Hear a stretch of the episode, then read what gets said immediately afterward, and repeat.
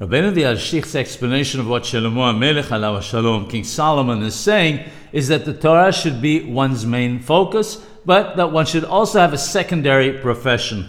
Having faith in God that one will be financially secure will also ensure one's spiritual and physical well being. It might appear that if God is the one who provides the sustenance without us making a great effort, then this will take away from our zechuyot, from our merits, and that it would be preferable, therefore, for us to put much effort and time into being financially successful, and then later in life, concentrate on the spiritual and the Torah. That way, everything was done through our efforts, and we could keep all the zechuyot we received. This could be a powerful argument, especially if one were able to amass enough wealth to not to have to be concerned or worried about paying for the children's education, one's food, or the mortgage. One could then sit and study Torah all day long, uninterrupted and untroubled by external worries that would detract from one's dedication to the study of the Torah.